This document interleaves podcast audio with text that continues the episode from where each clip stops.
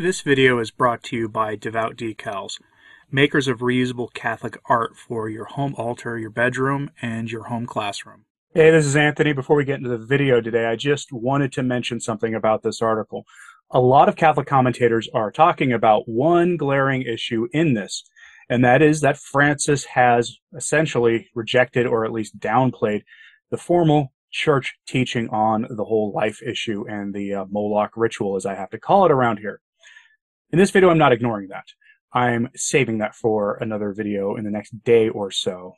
Probably Friday, if not Friday, then Monday. I'm going to tie it to something else, a story that no one else is talking about that I think is directly related, that shows a good contrast. So just bear with me in this. We are not ignoring that critical issue because, boy, howdy, did he really stick his foot in his mouth on that one. It just deserves its own entire video dedicated to itself. Anyway, thanks and on with the show things are more divided in the church now than they have ever been before. The church is like the world in this way. We know the world is polarized with people not only clinging to their ideological commitments like never before, but also being less tolerant of dissenting views. That problem in the secular world is just as present in the church, with the divide between traditionally minded Catholics and the rest of the church more pronounced now than ever with Francis often throwing fuel on the fire that stokes greater and greater division. He is himself the author of division in the church. Francis gave an interview to American Magazine that came out a couple of days ago, and in it he decries polarization, while also feeding into it simultaneously. But that interview did do something important. It illustrated a blind spot that he has, one that is almost tragic in a way because for all of his talk about unity and his claimed disdain for ideology, he has exposed himself as the most ideological alleged pope of the last century.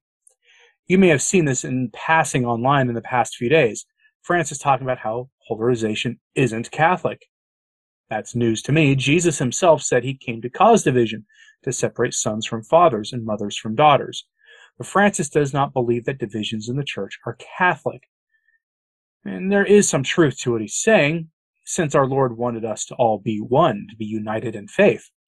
Where Francis fails is that the divisions are caused by the revolution in the church that happened decades ago, but many are waking up to now and actively resisting in the name of the true faith that we all hunger for interiorly. Francis doesn't get this when he says things like the following quote, Polarization is not Catholic. A Catholic cannot think either or and reduce everything to polarization. The essence of what is Catholic is both and. The Catholic unites the good and the not so good. There is only one people of God. When there is polarization, a divisive mentality arises, which privileges some and leaves others behind. The Catholic always harmonizes difference. If we see how the Holy Spirit acts, it first causes disorder. Think of the morning of Pentecost and the confusion and mess it created there, and then it brings about harmony. The Holy Spirit in the Church does not reduce everything to just one value. Rather, it harmonizes opposing differences. That is the Catholic spirit. The more harmony there is between the differences and the opposites, the more Catholic it is.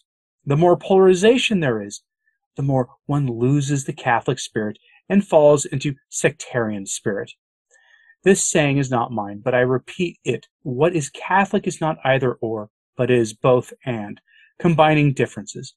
And this is how we understand the Catholic way of dealing with sin, which is not puritanical. Saints and sinners both together. It is interesting to see for the roots of what is Catholic in the choices that Jesus made. Jesus had four possibilities either to be a Pharisee, or to be a Sadducee, or to be an Essene, or to be a Zealot. These were the four parties, the four options of the time. And Jesus was not a Pharisee, nor a Sadducee, nor an Essene, nor a Zealot. He was something different. And if we look at the deviations in the history of the church, we can see that they are always on the side of the Pharisees, of the Sadducees, or the Essenes, or the Zealots. Jesus went beyond all this by proposing the Beatitudes, which are also something different. The temptation in the church was always to follow in these four paths. In the United States, you have a Catholicism that is particular to the United States. That is normal. But you also have some ideological Catholic groups, End quote. Francis is really worried about ideological groups in the church to the point where he will spout universalist nonsense like what he just said. And when he says things like that, he means traditionalist, though, when he's talking about ideology, like myself and many of you watching or listening to this. What the modernists in Rome want is submission to their every decree, even if what they demand is such an obvious break from the faith that a real rupture in the church is obvious to anyone watching and paying attention. But Francis is himself deeply ideological. His entire program since he ascended the throne of Peter has been pure, unfiltered ideology. Francis surrounds himself with ideologues. When confronted face to face with radical bishops trying to change the faith in radical ways, Francis does nothing to stop them. He saves his strongest barbs for the moderate American bishops and for traditional Catholics, both of whom stand in the way of his radical program to change the church. Francis was also asked about the role of women in the church in that interview, and specifically about you guessed it, the ordination of women to the sacramental priesthood. This is a hot topic in the church at the moment because of the German synod and its synodal way, demanding the church change its teaching on the ordination question, but also because of the synod on synodality, which Francis is the driving force for. Every one of the national reports from the various countries of the Western world all reported the same thing. The laity who were permitted to participate in the synod on synodality want women ordained to the sacramental priesthood. Francis is asked about the ordination of women, and his answer is long. I will try to break this up for you here to make it clear because his answer is meandering and ambiguous in some places, and he says a lot of actually Catholic sounding things here. It's worth going over. Quote, It is a theological problem. I think that we amputate the being of the church if we consider only the way of the ministerial dimension of the life of the church. The way is not only ordained ministry, the church is woman, the church is a spouse. We have not developed a theology of women that reflects this. The ministerial dimension, we can say, is that of the Petrine church. I am using a category of theologians. The Petrine principle is that of ministry, but there is another principle that is still more important, about which we do not speak. That is the Marian principle, which is the principle of femininity in the church, of the woman in the church, where the church sees a mirror of herself because she is a woman and a spouse. A church with only the Petrine principle would become a church that one would think is reduced to its ministerial dimension, nothing else. But the church is more than a ministry, it is the whole people of God. The church is woman, the church is a spouse. Therefore, the dignity of women is mirrored in this way. There is a third way, the administrative way, the ministerial way, the ecclesial way. Let us say Marian and the administrative way, which is not a theological thing. It is something of a normal administration, and in this aspect I believe we have to give more space to women. Here in the Vatican, the places where we have put women are functioning better. For example, in the Council for the Economy, where there are six cardinals and six laypersons. Two years ago, I appointed five women among the six laypersons, and that was a revolution. The deputy governor of the Vatican is a woman. When a woman enters politics or manages things, generally she does better.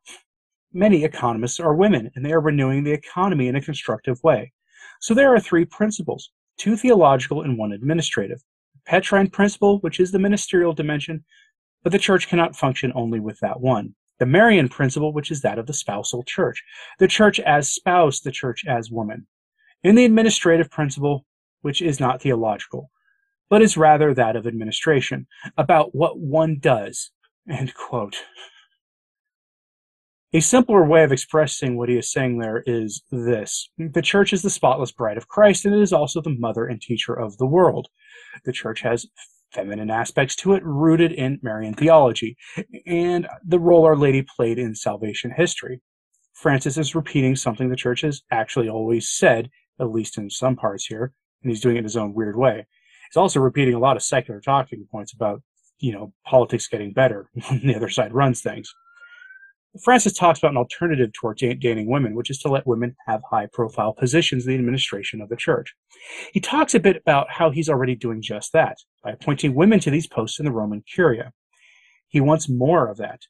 He is repeating his commitment in a way to not changing the church's teaching on who can be ordained. and that must make the German bishops quite angry. But he continues here, quote, and why can a woman not enter ordained ministry? It is because the Petrine principle has no place for that. Yes, one has to be in the Marian principle, which is more important. Woman is more.